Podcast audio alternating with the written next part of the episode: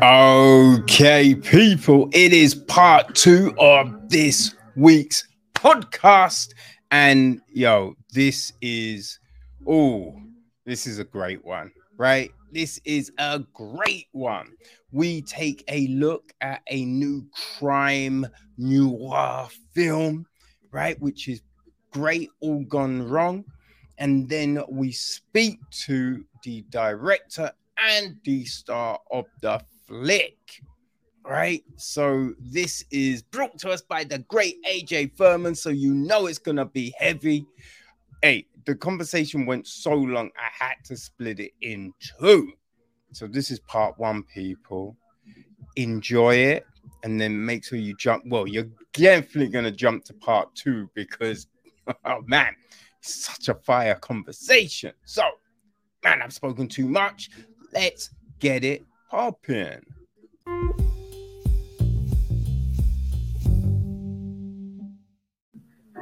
Okay, people. So, as promised, let's take a look at this new indie crime flick. It's time for All Gone Wrong.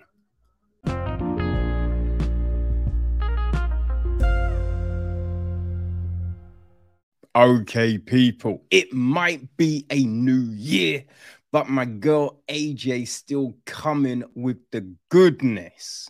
So um yeah, this is uh yeah, this is the first thing she's passed me and it's a doozy. right? You know what I mean? When AJ's involved, you know it's gonna be a good one. So the answer is always yes. So, people, when I checked out, right, this new um indie feature, All Gone Wrong, yeah, I knew it was gonna be enjoyable, right? So, this is written and directed by Josh Guthrie. Um, oh no, there's no R. I'm an idiot. It's Guffey right? I believe so. I feel that's how you pronounce it.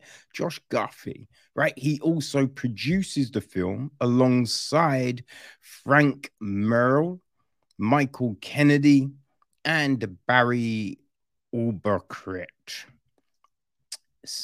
Levy Kirby handles cinematography. Adrian Stewart edits the piece. Johnny Tackett handles the casting. Production design was from Cameron McCarthy. Um, Allison Schmidt handled the makeup. Um, we also have got visual spec, uh, visual effects from Ali Richmond and Nick Torres. Uh, sound Sean Killer Sammy Rose Lamotte, and Saul Solis. Um, Dennis Boyd was um, art department. Second unit, we had Charlotte Lang, Jacob Miller, and Stacy Nation. So our cast people. Well, we've got Chris Havelson, right? He's our undercover cop, played by Jake Kaufman. Um, Mikey, his um, his partner, the rookie, rookie's looking after, is played by Pete Winfrey. Uh, we have got Jim Grace, his commanding officer, played by Peter Mayer. Um, do, do, do, do. Who else do we have? Um, hmm. Detective Truddle, played by John Lenus. Um, Agent Agent Singleton, played by Angeline Lebrise. There's uh, Anthony Haron, played by Antonio St. James, who is um yeah, Chris's other partner. Then there's Lamont Hughes, right, played by the great Tony Todd. Uh, Jolene, played by Crystal Torres. There is Junkie Joe, played by Jean Marion. Um, Daniel, played by Jay Guffey. Uh, Diddley, played by Sean Brassfield. Davis, played by Brendan Uchis. Um, Slim, played by Ladion. Um, Bones plays Eric. Is played by Eric Petway. Goldie is played by Law X.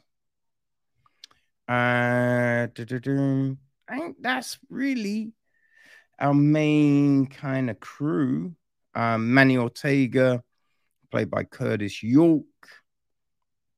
Um, you've got it's also got Mark Anthony Wilkes, John Schraub, um, Jed Desmond, all up in the piece. So, um, the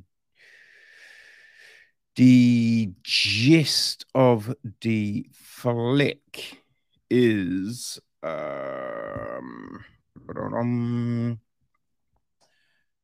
okay after his rookie partner is killed in a drug bust gone wrong a veteran agent embarks on an unauthorized investigation revealing a vast narcotics network just under the surface of a rural town Hmm. Yeah. That's it, man. It's uh yeah, it's a gritty piece. It's a gritty piece. And boy, you know what I mean? Listen, I knew it was gonna be good, but it's just like, how good is it gonna be? Right? And I tell you, this was frigging exceptional.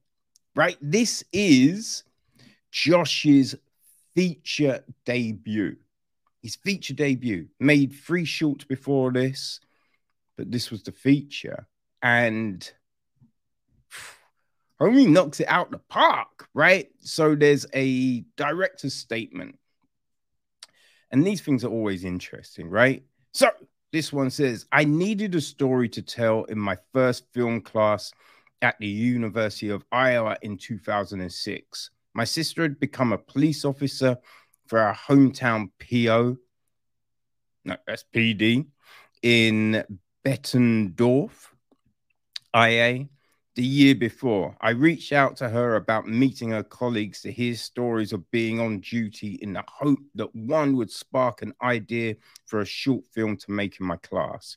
Her shift captain had worked undercover narcotics in the 80s, and he told me a story after he told me story after story about cases, criminals, deaths, and arrests. One in particular had echoes of my favorite movies, film noir, westerns, crime films, and it became the genesis for All Gone Wrong. In the mid 1980s, a small rural Illinois town overrun with a drug trafficking problem didn't have the personnel to combat it. One of their top cops reached out to an elite Illinois State Police task force for help, and one of their best undercover cops was picked to go into the town alone, learn the terrain, build a case, and dismantle the narcotics trade with no help from the local police. In fact, if he was arrested by local PD, he would be booked and processed like a regular criminal. Boy, I mean, that's not really an incentive, is it? Months later, he emerged with a host of arrests and, and left the organized drug network largely in disarray. This case is immediately brought to mind Sergio Leone's A Fistful of Dollars and Akira Kurosawa's Yojimbo. Both stories of a stranger walking or riding into town, playing all of the shady types off each other and escaping the chaos as the last man standing. The stranger in a broken town quality to this real story sent me into years of research that revealed the true depth of undercover narcotics work, touching on many of today's critical issues criminal justice reform, civil forfeiture, cycles of incarnation, race, corruption, and on and on. I came out of the pro of that process envisioning a character so completely dedicated to his destructive tradecraft that he failed to see what was actually happening around him. A deadly shooting opens his eyes and ears to decide what to do with his new sight. Oof. I mean, right? In the years spent researching and creating this story, I've gone from being a hungry college kid to a husband and a father working as a commercial director. This movie has been playing in my head for most of my adult life. It was and is an obsession. Somebody told me that you shouldn't make the movie you want to make, you should make the movie you need to make. I needed to make this movie. I hope after people see it, they will understand why it needed to be made. Right? I mean, right? That's a lot of passion, people. And it shows. It shows in this film. Right? Going in, I did not know this was Josh's first film. Right? This looks like something from a seasoned vet. Right? Everyone involved just kills it, right? You can have like an assumption of what you probably will be seeing, you know, because we've we've had films of late with a similar ill. Um, but this is something, man, this is something intense, right? I would liken this to The Wire. You know what I mean? And I'm not joking, right? Because I think what you often get with undercover work and this kind of story, it, it's kind of glitzy, right? It's kind of flashy. It's real slick and sharp, and you know, this isn't that. This is going into like a lot of detail you know I mean? Just in how they're running. Um, oh God, what do you call the people? Not a perk, like um, shit. I cannot remember, man. But someone you've got, right? Someone you're running, right? The, the way they're running them. It, it, there's a lot of detail that makes it fascinating, right? It, it's not really skipping over anything. And that's it, it sucks you in, right? Because I say The Wire because I remember watching The Wire, right? I came to it a bit late, um, just because the way it was airing over in the UK. A lot of people have been talking about it. I remember watching the first few episodes going, I mean, it's interesting, but I don't know.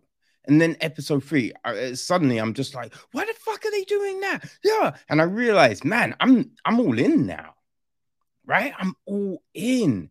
And this film just drags you in, right? And you might not even realize how deep you've gotten, right? We have tremendous performances, tremendous performances here, right? Makes you believe everything, right? You can see that Kaufman is, you know what I mean? a vet right? You can see that he's been in this for a while. Like Chris has seen a lot. He's haggard, but he's passionate about it. Right? You can see that Jolene, right? There's stuff, there's layers to her. You know, and when she says, I don't need you to come and save me, I can save myself right? You believe that. Man, and Junkie J, right? Maron really puts on a performance with that It's like, the itch, it, like, you feel that he's like, you know what I mean? He's on it, right? Everyone really delivers with these performances. It is, man, it is so, so good. So good. Like, Goldie, Goldie kind of reminds me a little of Omar. You know what I mean? Yeah, it, it, it's just man, it's tremendous. It really is. So, not only does Josh bring us an incredible layered story with so many twists and turns, right? But everything's very logical here. You know what I mean? There's, there's there doesn't feel like there's any goose machina.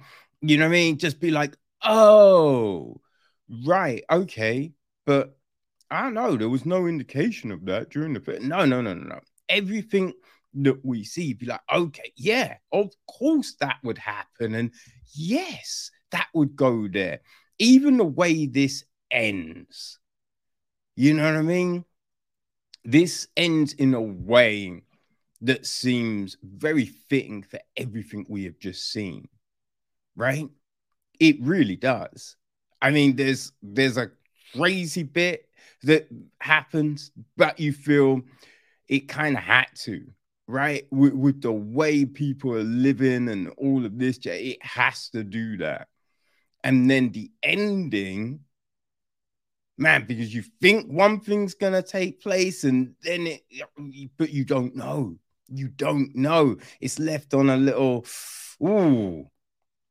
you know what I'm saying? So it, it just felt right this felt right in a story, which I think after you, you know, you read that statement and some other information about Josh and the team that uh, brought all of this to life, you'd be like, yeah, that that really, you know, I mean? that felt perfect, right?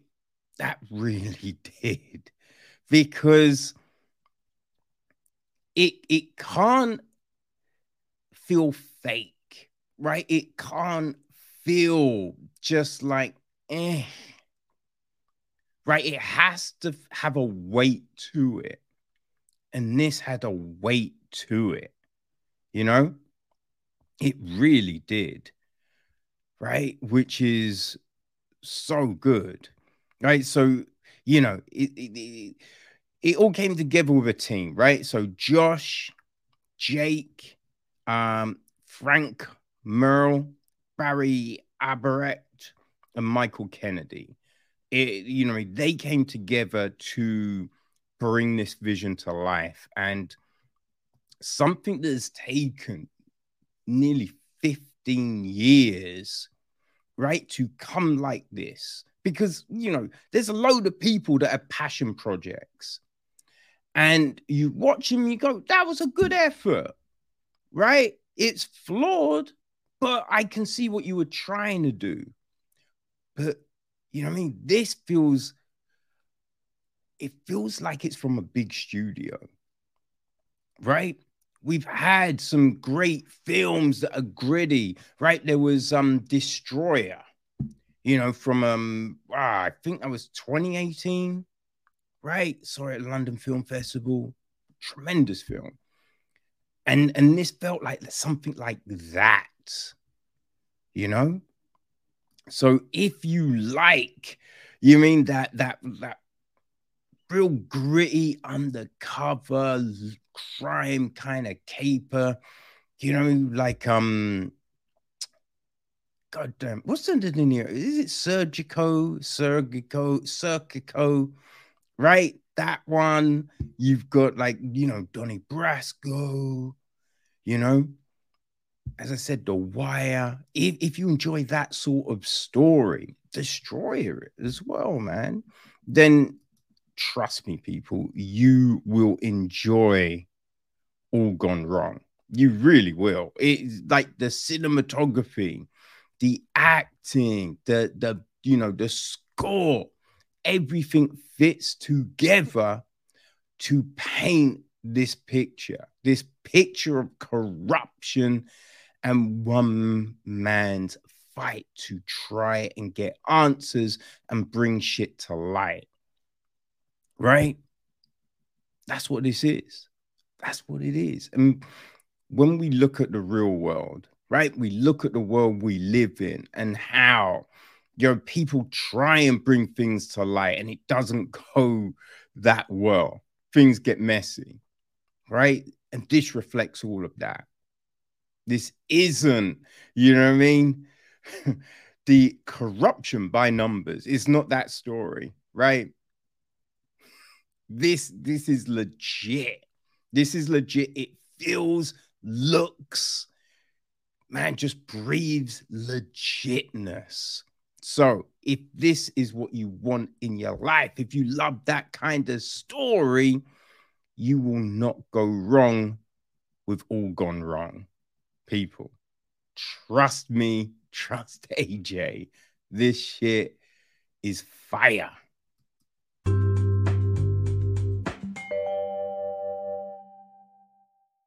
Okay, so now, people, it is time for part one of this great conversation with Josh Guffey, who wrote and directed the flick and the star of the film, and also who was behind a lot of the creative stuff about the film, creating the film, the ideas, and all of that. Jake Kaufman. So, people, people, hey, just sit back and enjoy, and you will enjoy this. It is ah such a great convo. So it's part one. Let's go.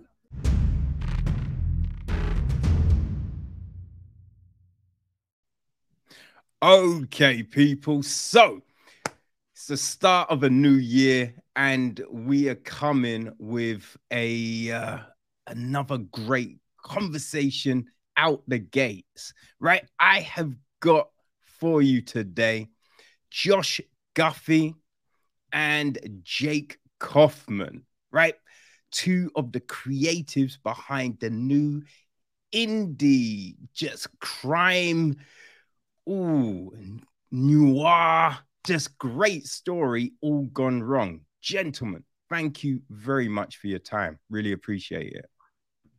Thank you. Thanks, Kevin. Appreciate it. So I watched this film, right? I watched this film, and out the gate, I'm going to say I loved it. This film was exceptional. Cool. Then I went, there's, you know, to, to do a little prep and everything. I opened IMBD. Josh, how the fuck is this your first feature? Like this is this is like this felt like it was a seasoned vet film, right? The performances were just exceptional. Like, how is this your first feature, man? Like that, that's is crazy to me. Well, you know, this took a long time to make, and I think over the course of those years, I stayed busy. I, you know, we we worked on this the script for a long time together, Jake and I. You know, when we we met back in 2007 uh, in Chicago, and and that's where we we started to to talk about working together. And then in 2008, that's when I first started writing the script. And then in you know, fast forward these 15 years I've been able to, you know, make short films and and write other movies, and then also be a commercial video director and things like that. So I felt comfortable on set, and then also the crew that we did this with, I had worked with many times, and and then the last piece is the is the actors, and and all of them are so experienced that you can just, you know, when everybody is so prepared, you can just kind of come in and just be a resource for them. You know they're they're going to take the lead on their own part. And so you know i'm just there to kind of you know provide an environment for them to do good work. And and i was i felt comfortable that i could do that. And i didn't need to be you know i didn't need to micromanage anybody. Everybody was just on their game. And so it was it was fun to prepare for this knowing that we had actors that just you know they've been around the block and that's the thing about making an independent film is everybody on set has more experience than you as a director. You know, like everybody's made way more movies than you have. So it's like trust everybody and good things happen, you know. Mm. But with with that, right? With the fact that you're working with people that might have more experience than you, how do you get them involved? Right? Yeah. How do you convince these people to give you their time? You know, and Jake, Jake can speak to this too. Basically, like you know, when when you know, you make a good point. Like you're always pitching the movie to people. even you know, when I was first starting out, you think, oh, I just need to I need to craft my pitch for like the right investor and they'll give us the money and you think like, oh, I'm going to talk to this producer and I'm going to have this perfect pitch. But the reality is everybody who gets involved has to be pitched like because everybody has so many other things they can do with their time. Um, and then, you know, when it comes down to talent and like people like Tony Todd, you know, they, they need a little bit of pitching. And then, so you, you just basically, try to show them why you're the person to tell this story and you know the research i had done and then my connection you know my, my, my sister is a police officer and she's the one who introduced me to some of these people that the story is inspired by. And so being able to have some of that firsthand um, research done you know i felt really confident that i could depict it. And then this is my genre. I mean crime thriller that's like that's like my you know reality tv so like whatever like if if somebody was going to ask me why make this type of movie it's like well why why am i breathing? You know like that's kind of the whole point. Man so jake what what kind of made you want to be involved in this? I well i you know i loved cops and robbers as a kid um and so i i too love a crime thriller. Um, and it's just a it's a juicy role and uh, you know undercover cop. I grew up you know i watched miami vice. I you know um, i was always intrigued by it and and always uh, i don't know the idea of uh you know of having a secret you know and and and trying to complete a mission and and the two you know coupled with the the world uh it just excited me and uh, and you know Josh and I started talking about it years ago, and we had very similar interests. We like the similar movies, similar filmmakers, and um, you know, so just from a story aspect and a character aspect, I was hooked right away. And then getting to know Josh back in the day and his level of inspiration, um, it, it, I mean, it inspired me.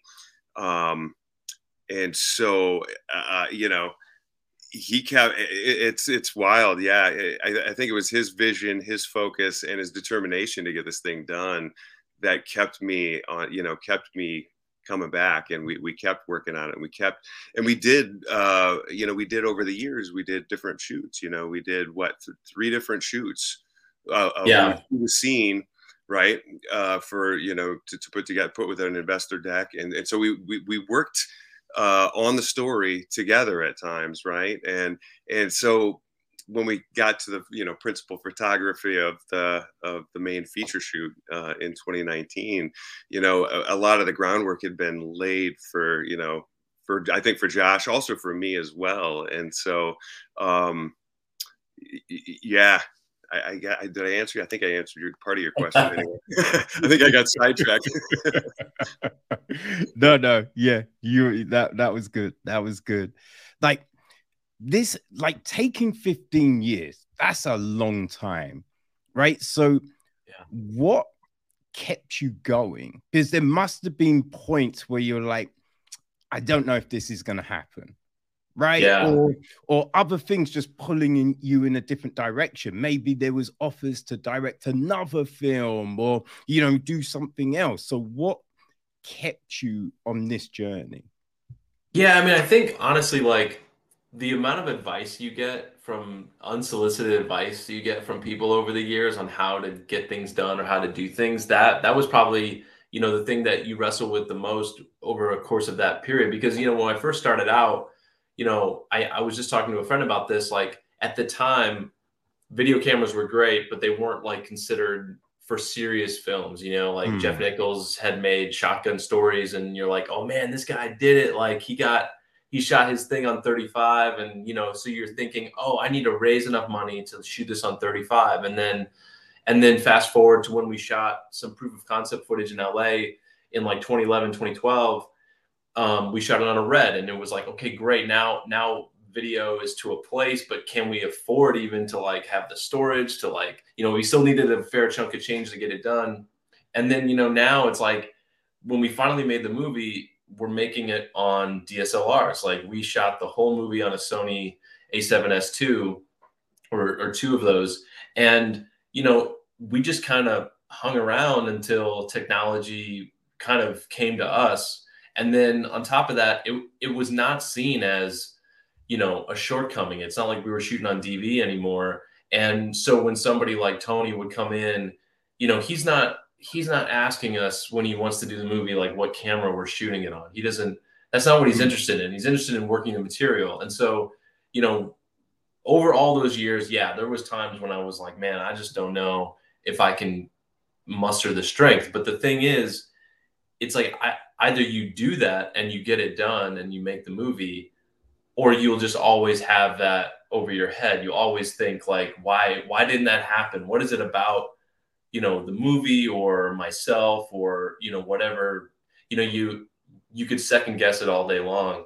And so at the end of the day, it was like, I just want to be a closer. I just want to have made this movie, and I want to get get to the end and and see it through. And so then by the time, you know, I lived in St. Louis at the time someone gave me the great advice. They were like, set a shoot date.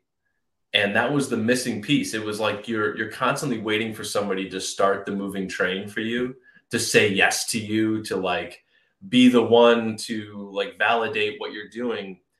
And at the end of the day, it's it took it took setting a shoot date and then oddly putting that cart before the horse made all those conversations flow that had to happen. It got it got you know, a friend of a friend, Frank Merle, who's now a close friend. Uh, he was a producer in LA. He had done a movie with Tony. I sent Frank the script. He said yes to doing to producing the movie. Then Tony said yes to being in the movie, and then we started getting some investors. We we had a successful Kickstarter, and we were off. And it was all because we kept saying, "We have this shoot date. We're for real. We are. We have the we have the package. We have the deck. We have the plan. We have the cast." we're looking for yes answers. And then so that directness got a lot of investors, like local investors who had never invested in a movie before, to basically feel that momentum. Because a lot of times, you know, you're saying, hey, we need this much money. And then, but there's no like, yeah, but when are you going to get the money and when are you going to shoot? And like, there's all these unknowns that you can't say. But if you're like, hey, we're going to shoot this movie on this date, you start to get people being like, oh, okay, I've got to give you an answer. And then mm. people start saying yes. And so that's that was like, you know, the most helpful thing was just be a just be a person of action and and you know have that vision quest. You know, that was like sort of like the last piece that I needed. And you know, with the mental thing, frankly, it's it's something that you just have to push through because you know everybody's got imposter syndrome and that was that was me you know and and then uh, you just you just go make it happen. And if it doesn't work out at least you're like hey I, I i gave this the most honest run i could possibly give it. And and i knew jake was you know he's a close friend and he's super supportive and um, he was there from the beginning. So you know however this shook out whether it was made or not i think he would have he would have been okay with but but once it started to go, it was like, let's just give it all we have, you know? Mm. You got to throw your hat over the wall, as they say, I guess, sometimes. Yeah. Oh, for sure. For sure. Because, yeah, like, is it, the, the worst that can happen, you fail, right? And it's just like, failure isn't a bad thing, right. especially if you put everything in it, because, you know what I mean? You learn so much from failing right? Yeah. So it, the, failing doesn't mean you can't try again. Yeah. Right. Or or you learn something to take you in a different direction, but you gotta try. So yeah, great that you did. Yeah, and sorry to butt in again, but like, and and it wasn't it wasn't even like at that point. Okay, now we just had to walk through this doorway and everything was okay. Like it was a couple weeks before we were shooting, and a bunch of investors dropped out, and we had we had to scrape together enough money to keep the dates with Tony.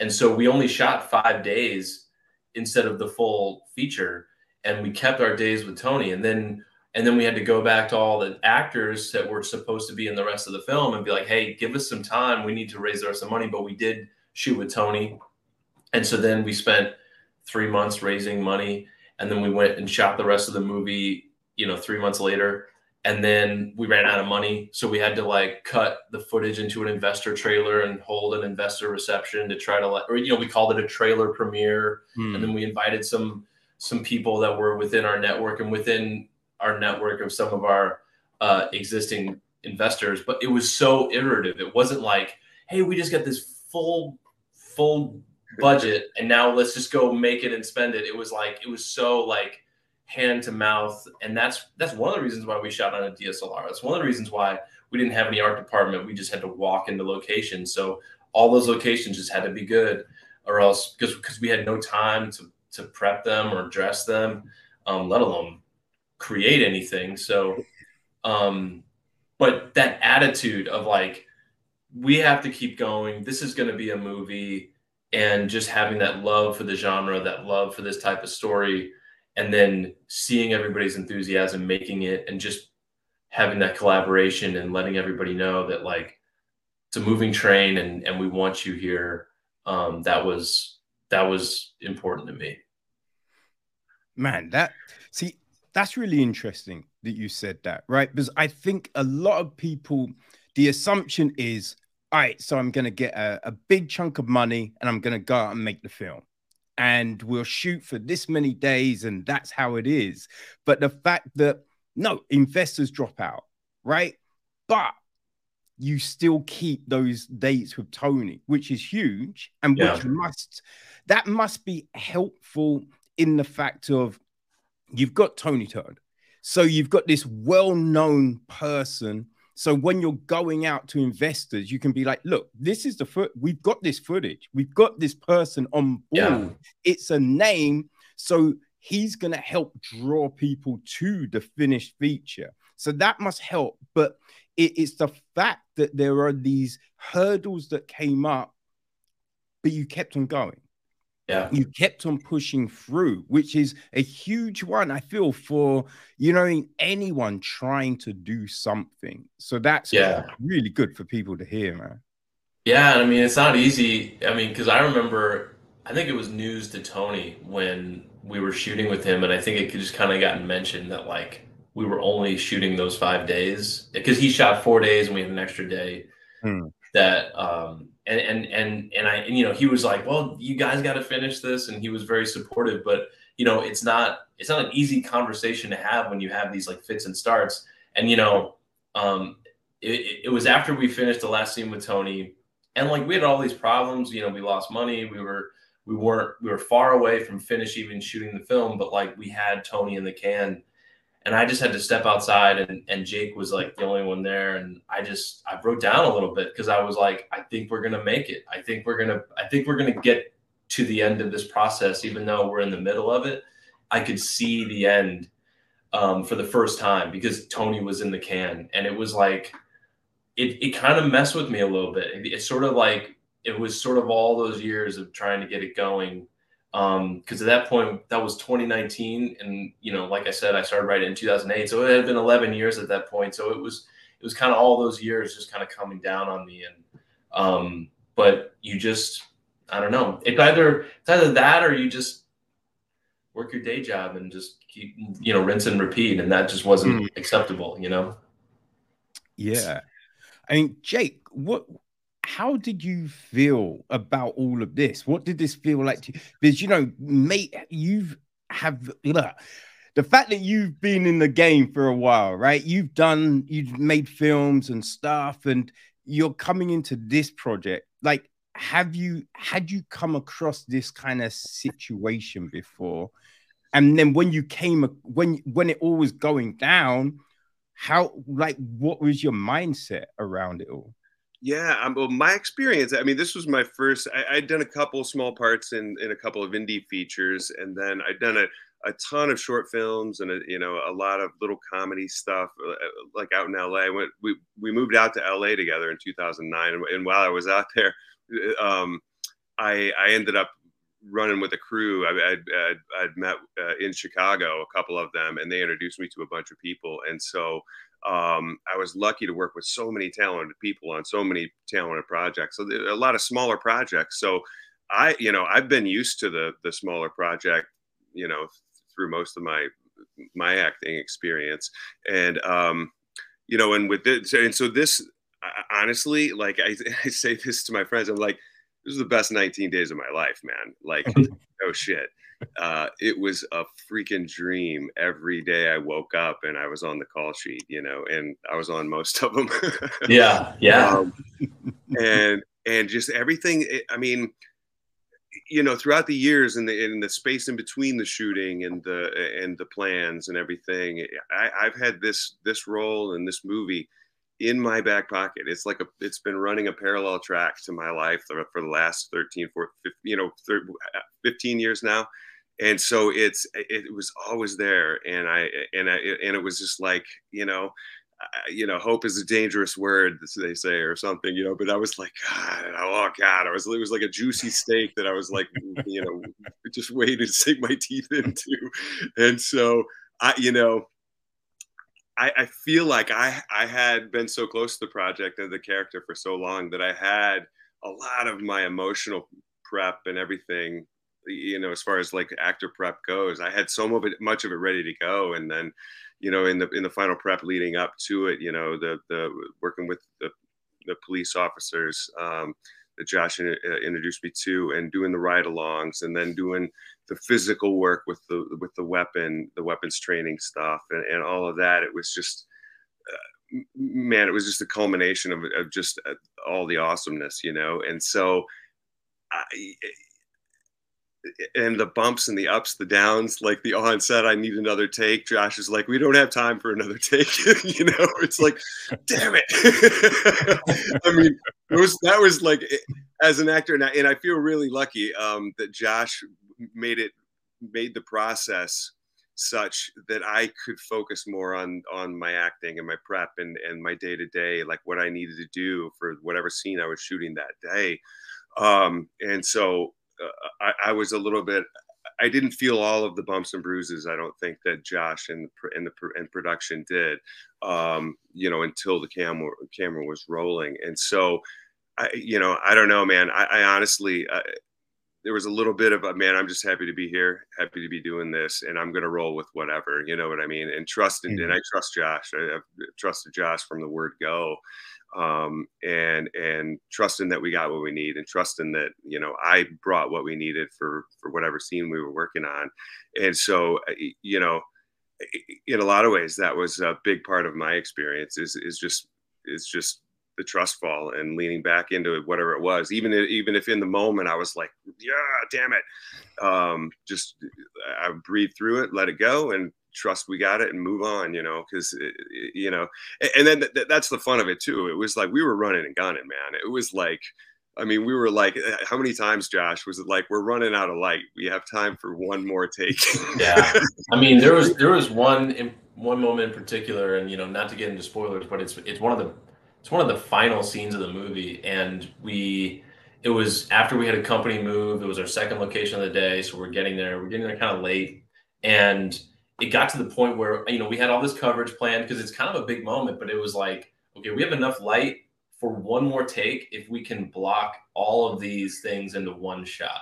And so it was like, let's just make this a one shot sequence, and we have one shot at that. And and then you know like we started it and then some something didn't go right and then basically our dp levi kirby was like because you, you know we're using the easy rig it's that harness where like comes over the mm. top and the camera's yeah. on a cable so you can have like a little bit smoother handheld. And and basically he was like i'm ditching this. I'm just going to go straight handheld. I'm going to pull my own focus and i'm just going to take the whole shot into my hands. And and i was like all right let's just do a quick block rehearsal. This is where this is going to be. This is this beat. And we just blocked it all out. And then luckily everybody was on point and we and we got it in. And it was and then like literally not 30 seconds after we wrapped that shot, like the sun was gone. and it was like, oh, man, Yeah. And it was like, well, we made the day. Let's leave before we second guess it, you know? Yeah.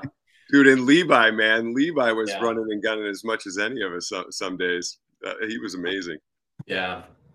And that's the thing, too. It's like, you know, you're only able to make a movie in a certain way if everybody is sort of well rehearsed in how to do that. And so, you know, in working with him, it was like, um, you know, he we we were used to shooting corporate stuff. Like, you know, he would shoot events, or he would, you know, we were shooting commercials on a smaller scale, and and uh, and so he basically would told me he was like, hey, as we're going, you know, you're just going to need to know what are the three shots you have to get in every scene to cut the scene because we might have to make that choice and not shoot all the coverage. And so just knowing that going into each scene, that really helped me. And then, you know, really towards the end of the shoot, I, I kind of really stopped looking at my shot list just because you just get the movie in your rhythm. Mm. You start to realize, okay, well, this is the kind of movie we're making. This is the kind of shots we're doing. These are the lenses that we're on. And then you just kind of start knowing what is going to happen as you walk into each location. And and that feeling is is so amazing um, to, to, feel like you you you you know you have so much trust in everybody around you and everyone's doing their job. You don't have to like worry about what's going on that you can just walk in and be like okay we're going to be here here here. And then if we have time we can get this other stuff. But um yeah that was an amazing feeling. And that's but it was a product of basically having 19 days. And i think we had a company move almost every day. Um it was it was pretty intense man, like Jake, you said something which, you know, it must be really important with this trust, right? You trusted in Josh and the, what he was going to do. So, firstly, how did you two meet? Right, you met in 2008. Like, how did all of how did you know? I mean, all of this really get going? Yeah, we we met on the set of um, uh, a little um, s- web series. Yeah, uh, a spy thriller web series that was uh, it was a little, I, I guess, campy. Is that it? Am I generous? Yeah, it was like it was like an English teacher was like a spy at night or something like that, and he and he and he was like this like kind of like you know John Shaft like kind of like you know yeah it was the idea was was fine, but uh, you know, we were like, okay, all right, that's that's what we're doing here. And I was I was just a PA on it. I mean, I was just starting out. I mean, this was like later later the same year I graduated school, so I was just trying to meet crews and work in Chicago. And you were one of the actors in it. Yeah. Yeah, that's right. It was, and it was, you know, it was, it was speaking to those small productions, Kevin, that you that we were talking about. It was definitely a small production and kind of slapped together a little bit. And um, and I think it was at lunch. I don't know what it was. Uh, Josh just has this sort of energy about him, and I was like, "Hey, man, what's up?" And we just started started gabbing, and and I'm you know I'm sure we were talking within five minutes. We were talking about our favorite movies and like what we you know loved about spy movies or loved about cop movies, and mm. um and I, I, forget was that that was just like a day or two shoot, I think. Um, yeah. And then I forget. Did we we made plans to hang out or something? I think at some point. Uh, uh yeah. Time and and then, or yeah. you, or was that was that when you were had? I think this was after you had a screening of a of the the three films that you shot in, in college. I think. Yeah. That might have been later like, on though. Yeah, there was like a buddy in Chicago that was like, "Hey, if you have any short films, maybe just send them to me, and I'll include them in like a screening thing." And you know, so I I sent him some some of my shorts, and then yeah, you came to that, and um, but yeah, it was it was it was pretty organic because you know at that time it's like you're just because the only way because like c- cameras to me at that time were a little you know out of my price range, so like you just have to constantly like you got to get that friend group or else like mm. you just mm. can't make anything, you know, so it was nice to meet Jake and be like, okay, I've got an actor. I've got like a leading man actor, and like I better stay friends with this guy, or else like you know, then I'm back to the drawing board. You know, so yeah. it was it was pretty soon that you I, that you uh, uh, introduced me to. There were a couple of books that you you were into at the time that I that you what was it? I forget which one. So we were talking about a bank robbery movie at one point too. I think. Um, yeah well there was so i mean this is this is getting way off the beaten path but like we were we were going to do like a like a satire like a fake documentary for about a terrorism insurance salesman and you were going to be this like thank you for smoking aaron eckhart kind of smarmy yeah. terrorism insurance salesman and because yeah. i had heard an npr story about how like after 9-11 terrorism insurance was like a huge market. It was like mm-hmm. people and like big buildings were buying policies and stuff. They were worried the planes were going to fly into them. I was like, oh man, this this is like this is a this is a great kind of like fake doc that we could do. And so we started talking about that, and then like we, and then I was just reading undercover books because I was still wanting to make a cop film because I had done some cop stuff in in college because my sister had introduced me some police officers, and we started this research thing and uh, and I just mentioned it, and you were like, "Okay, let's do that." Mm. yeah, you were like, "That sounds that sounds hot." It happened like that. yeah, we were up and running. yeah, yeah. Okay, so yeah. like, what were like some of the inspirations that you were both talking about, like books and films and TV? What were the kind of things that you were kind of bonding over, and kind of like the the inspiration for you know the stuff that you wanted to do? Yeah. Go. Oh gosh it's, it's no yeah. Well so i mean from a movie perspective it was like i was i was kind of all about michael mann like heat is my favorite movie. And i was like okay i, I want to do what he because i loved hearing about his preparation and how like his attention to detail and things like that. So i was like okay this guy is kind of showing me what it's like to be a professional. Like when you have to become a director, you got to be obsessed with the details. And so I was like, okay, I, this could be something that I could apply that to. But then, you know, when I heard the real story that this was inspired by, I was like, that is a Western. That's like, that's like a fistful of dollars. It's like a, a, a man strides into town, plays everybody off each other. Nobody really knows who he is. And then he, he's the only one who leaves like unscathed at the end. And like, so I was like, okay, what if I did like a spaghetti western or like a western with sort of a Michael Mann approach that's like a grounded sort of like you know guy dedicated to his job kind of thing. And then of course, you know, you have like because it's in a rural setting, it's like then things like Winter's Bone started to mm. sort of be a oh, good kind of like comp, you know, or like I remember Animal Kingdom was like like like the original Australian film was a was a was a real sort of like tone inspiration for a long time. Um, and uh, and then like later when it became more of a mystery like detective story, like I really wanted to like I watched The Spy Who Came In from the Cold a lot because I you know just the the idea of of you know a lot of those themes and and and and I and I just like that that adult way of telling it like that kind of you know frankly just kind of slower less action oriented way of doing it mm. um yeah what about you Jake yeah, I mean Michael Mann is definitely a, a, a, one of mine as well. You know, uh, Sonny Crockett. As far as you know, from a character perspective, I was, you know, I, I you know, you're a kid, you you, you love Sonny Crockett. Um, yeah, Jake, Jake really wanted an alligator as a pet for his. Character. Yeah, he wanted it so bad. He wanted to live on a boat and have an alligator. yeah, yeah. You know, if we'd had a little bit more money in the budgets, that would yeah. be great. I was like, dude, we can't get a Ferrari. All right, let's let's just stop. Yeah. Right and then um as far as you know like of course serpico is a is a dark 70s and i loved a lot of that sort of 70s uh where you know it's really it's it's dark you know and you're kind of um, you're seeing the, the, the the darker aspects of the character, you know, the fear, the anxieties, and, and, all of that.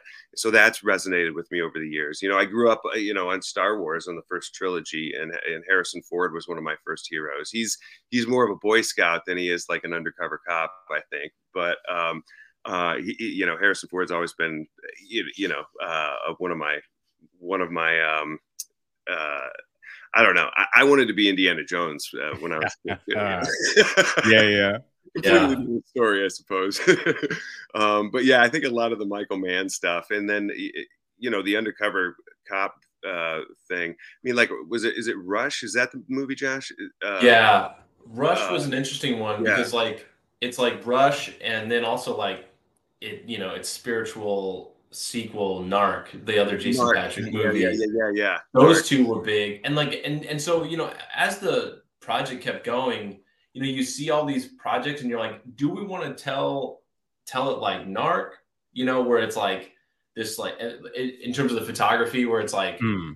incredibly contrasty like you know like there's just all like you the project takes so long and then it, and then in all of these entries in the genre just show up that you just become obsessed with that you sort of get paralyzed by choices. So you're like, okay, well, I'm just going to kind of throw it out the window after at some point and just be like, what feels right? What's possible? Maybe the means of production will influence the style and not be so worried about homages or anything like that. But you know, you mentioned um, Serpico and Lumet was a is a huge inspiration for me, and I love just his.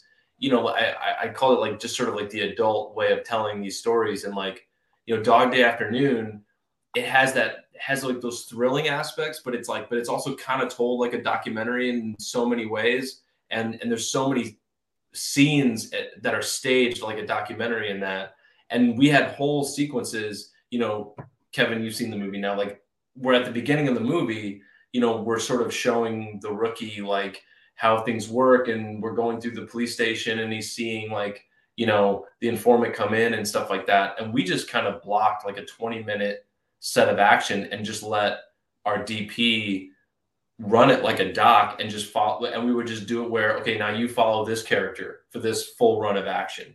Now you follow, and then we would do a couple takes like that. And then we would do, now you follow this character. And then, and we, and we would build these sequences and these scenes kind of eh, with sort of a doc style because that was that was what we were able to do well just as like a crew you know like and um and you know you just kind of like turn off a couple of lights and you know create create kind of an atmosphere and then you just kind of run it and you just mm. say whatever this looks like it's going to look like like it's going to feel real and and then i think the actors enjoyed it you know and jake you can speak way more to that but where you give them these longer runs where they can just kind of like interact and mm-hmm. improvise and just kind of be the character you know yeah from antonio to pete to peter like the, the the the, crew we had for that sequence like they're really really talented guys really enjoyed it sort of inhabiting the space and inhabiting the character and um, that was a that was a lot of fun to to roll those sequences and, and these guys are um, uh, you know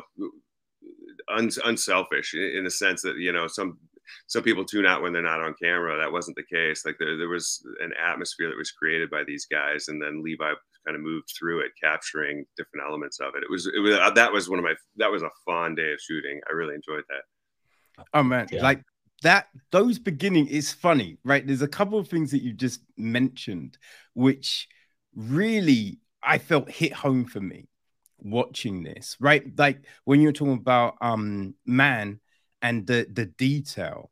Because one thing I said when I did the review for this was you go like there's there's films that have dealt with undercover and everything like that. They, and they've been really good films. A lot of them though often feel very slick. You know what I mean? It's just like, okay, so he's going undercover. Oh, now he's picked up some drugs and he's going here. And you're like, what about wait, is it that simple? You know what I mean? But with this, you like you showing him photocopy the money and talk to the perp and just yeah. all of this level of detail. And I was just like, this is the thing that really brings the legitimacy to this piece, right? This is why I was just like, this is no fucking first time filmmaker because it was just like this this level of detail just sucks you in. I remember watching The Wire and like the way they used to show stuff over here at one point it'd be on at nine, then the next week it's on at 10. And so you could, it was real hard to follow shows. And yeah. I came, and so it's just like I remember hearing about the wire, but they were messing around with the time, and it was just like I'm gonna wait and and you know try and get the DVD. Yeah. So then a, a bit of time went by, and I finally get it, and I'm watching it, and I'm just like, yo, this is gritty as fuck. But I wasn't like in it. But then by episode three, I'm just like, why are you doing this? This isn't Jesus Christ, man. And I realized I'm just sucked in. And yeah. it was like that level of detail just draws you in. And that's what happens with this film. Like you just get sucked in yeah. by the nuance, right? And the way yeah. everything is unfolding. And then you also then you mentioned the way you shot that beginning bit and you're following different people. The thing I loved about that is then when the thing happens, you're not really suspecting it because you don't know what direction we're going in, right? We don't know who are we actually going to follow. There's certain things are said. So it's like, oh, this could be that, or it could go here. Like what? And then you'd be like, whoa, I didn't think that was to happen. Leo, what the fuck? And so that, that was just a masterpiece for me. That that really works so well because it just keeps you gripped and keeps you like, what are we doing? Who who are we following? Who's the hero here? Who who are we rooting for? You know?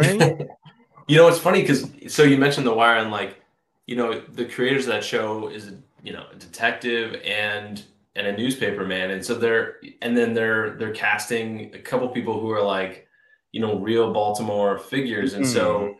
You know they're they're choosing like, hey, it's easier it's easier to dramatize something when it's real than inventing it whole cloth, and so they're probably just transcribing some of their memories, you know, into that show. And so when I was starting out, like I knew that I could very if if if I wanted to, if I just sort of left it to my own devices, my movie brain would take over and and my homage brain would take over and it would just become kind of just like a low budget copy of a copy of a copy of a cop mm-hmm. film.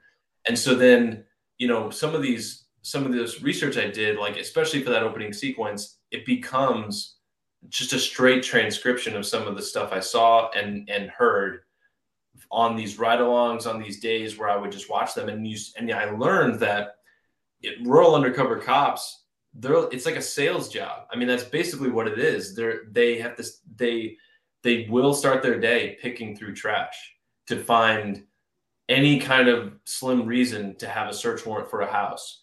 And then they will just hit the phones for hours and they'll just call their informants and they'll literally just it'll be like half a dozen guys all on the phone. The the boss is like, get me a deal. Like we gotta we gotta set something up and then on when they're on the phone they're like is it to be me you know i can i can play this kind of guy. And then their informant's like no i'll do it. Just just watch it happen you know? And and and then you know as i kept doing that they're like like there's a scene where a guy talks about how it works like you know like just keep it going. And mm. it's because some of their informants were guys that they busted. And then now some of the and then you know he might not work with them anymore down the road but then they're using informants to get back at him. And it's literally it's so cyclical. It's like guys just rotate in and out and it's literally this churn.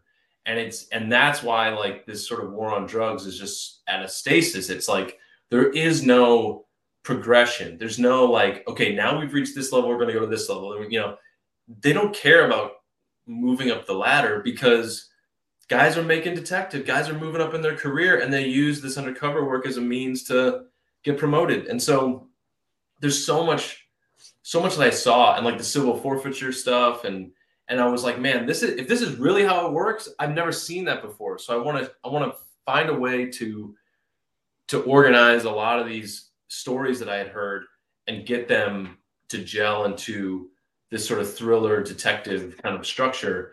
And then um, you know, that that's because I, I was like, I'd rather see something that felt real to me that I had seen.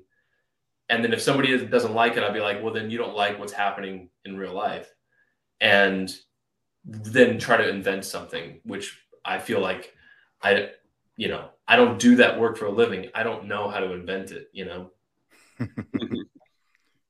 Yeah, no, there, as I said, look, there was definitely stuff here that I just hadn't seen before, right? And so that that just made it so interesting to me, you know.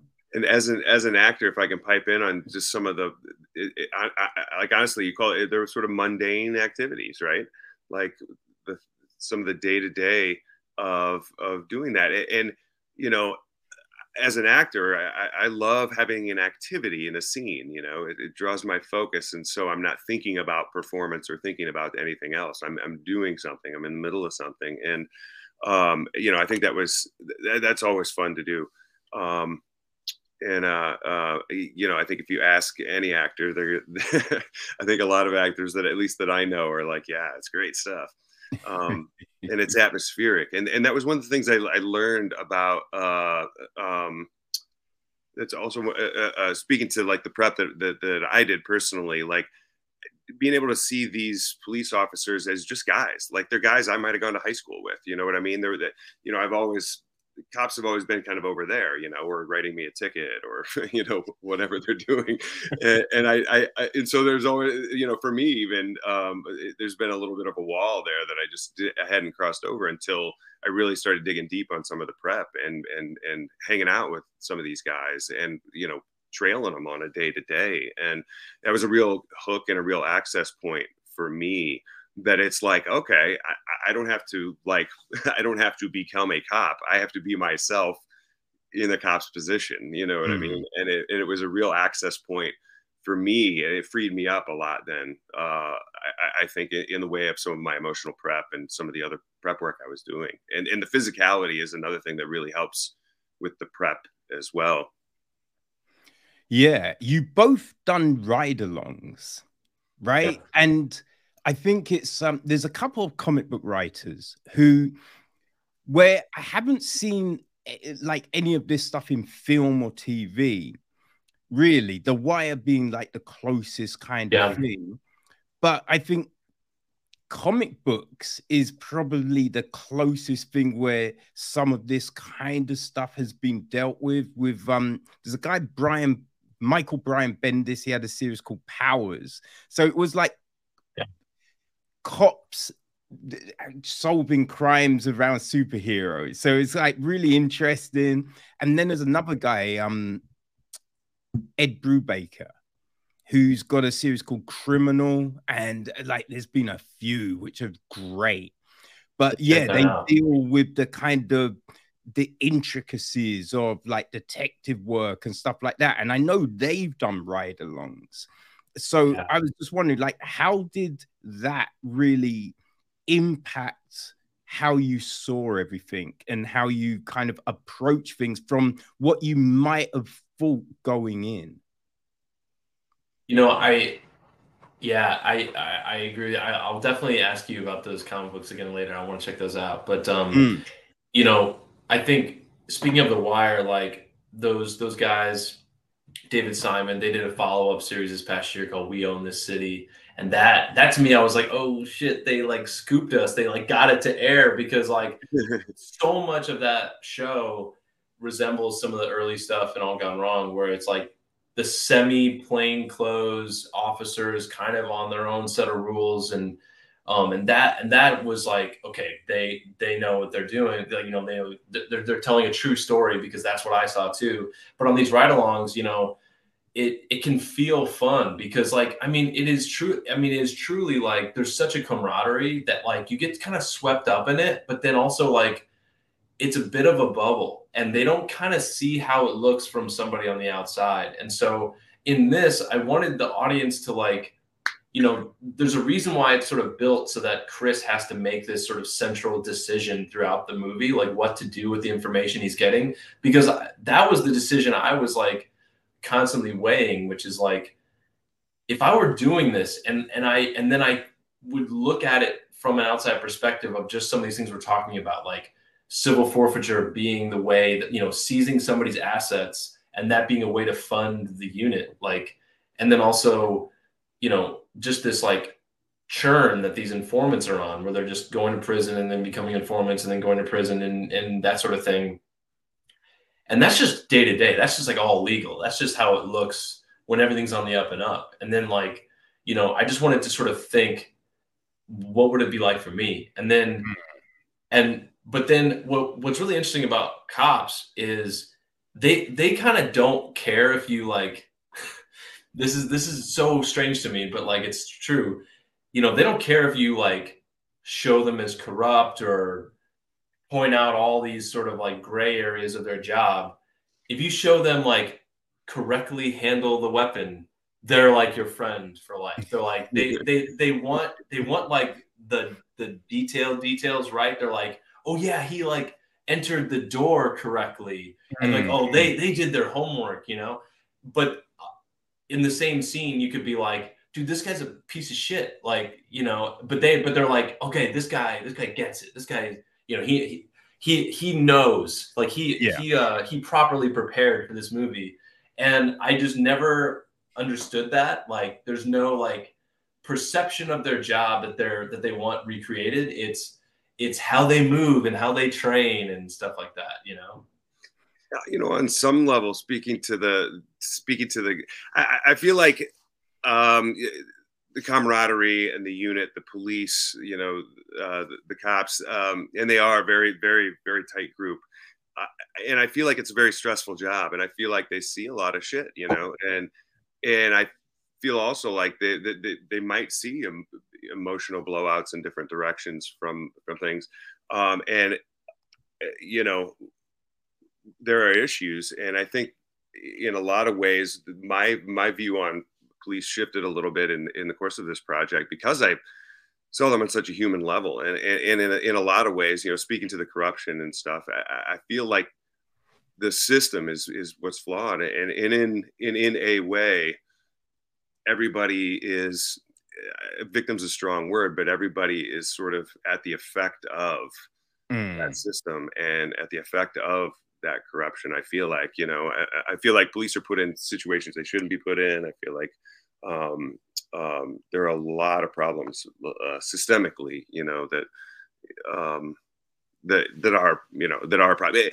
you know at least that, that was my experience in sort of getting to know some of these guys like personally and and and and and also sort of maneuvering around a little bit in the system you know doing the drive-bys and seeing those you know those day-to-day Wait, you did you did drive-bys, Jake? Uh, uh, yeah, sorry, no, uh, right along. Yeah, he wanted to be so real. This is the biggest scoop of the podcast. I that would be a pretty big scoop. drive-bys, yo. nice, nice. no, that I I think that's um yeah, that I think that is a big thing. It is it's like when people talk about police reform and defunding and stuff like that, it's just like you feel there needs to be more training, right? Processes need like recruitment processes need to be overhauled. Like, but it's like senior management that because it all trickles down, right? Yeah. You do shit when you feel I can get away with it right? And you feel you can get away with it when you see your boss is doing grime.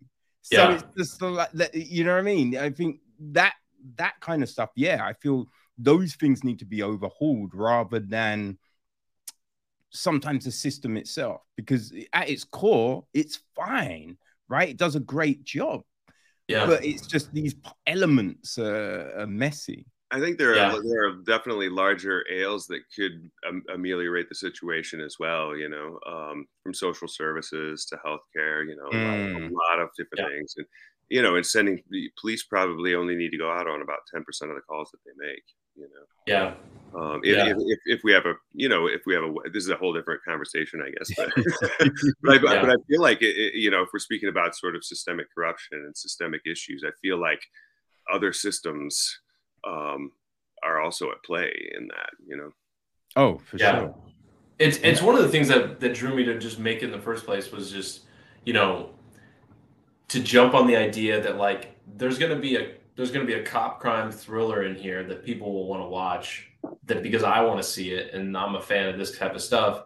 And now I'm able to bury these ideas that I see and and see firsthand and and want to put in and and so that was attractive to me it was like it was a way to sort of make it was to make a genre film with some ideas that that weren't just like in a line of dialogue as like the moral of the story towards the end of the mm. film. You know, like I wanted to show, like you know, I don't want to spoil the ending, but so many people have been like, "What happens?" You know, and that to me is like, okay, good. They're they're engaging with the question that I'm engaging with, and I don't know the answer. Mm. And uh, and I hope that they try to think about how they would answer that question for themselves. You know. Yeah, I, I think it's the moral ambiguity of mm. the characters makes it authentic right? Because you could have this hero cop running through, being like, "Yo, I'm doing this for the street," you know what I mean? And you'd be yeah. like, "Yo, god damn!" But the fact yeah. that everyone is human, right? Yeah. And at the very end, it's just like because you can see that the right thing is wanting to be done with the way everything is held and then the reach and all of that kind of thing. But then when it's just like that thing, oh, we're not shutting, you are, and it's just like, oh, yeah, right. Yeah. If I do this thing, then I don't get this thing. And yeah. then when he's there, you can also see him going, do I want to do this? Like, and that that thought process. So it was, it felt like the perfect way to end the film.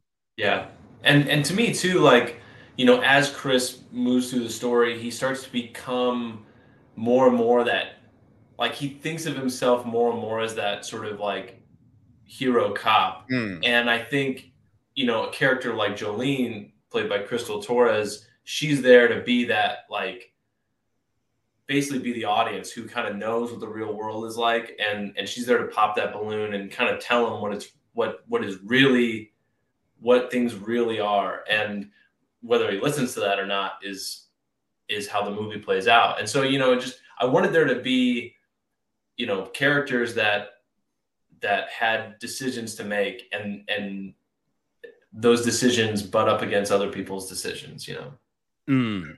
oh man there was there was a point in the film, right? I'm loving the film, and then this thing happens, and I was a bit like, why would that happen? I don't really, I don't know if I buy this thing. And I was like, oh man, like, oh, I don't, yeah, that's it's the one bit that I don't really get of the film. And then you get to the end, I was like, oh shit.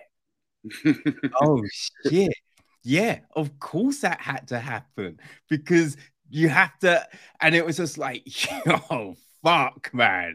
I didn't see that. I this I think there's there's moments when you think, oh, this could maybe go, but then something else happens. You're like, oh, okay, they're not doing that thing. Okay. But yeah, you get to that bit towards the end and you're just like, wait, what?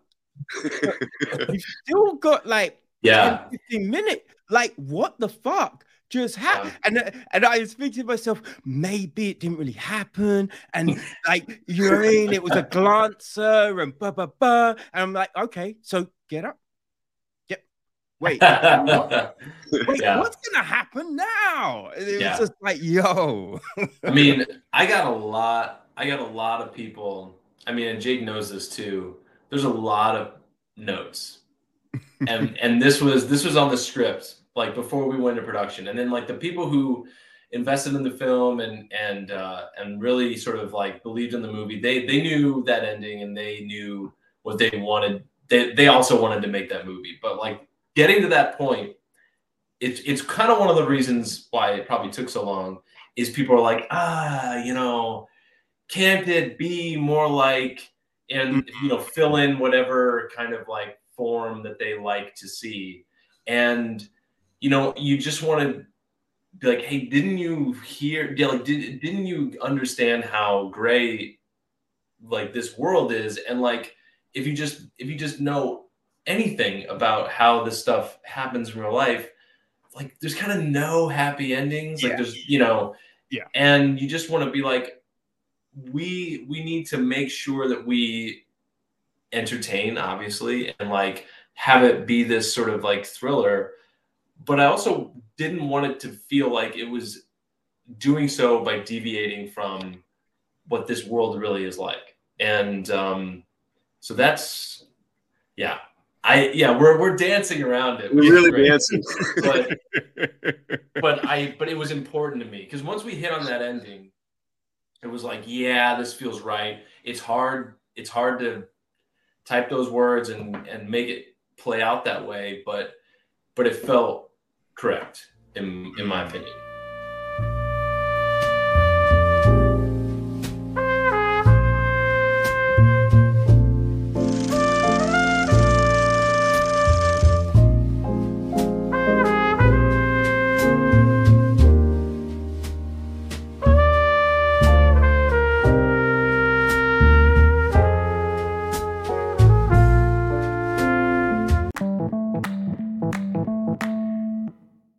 Okay, people, that's the end of uh, part one of this conversation. It, it, was so big, I had to split it in two. But it makes sense, right? Because in part two, we do get a little spoiler specific. So if you haven't watched the film, you might want to say part two for after that. And if you haven't watched the film, what the fuck are you doing, people? This is a great motherfucking film. Go watch it, then check out part two. All right. See you in a bit. Peace.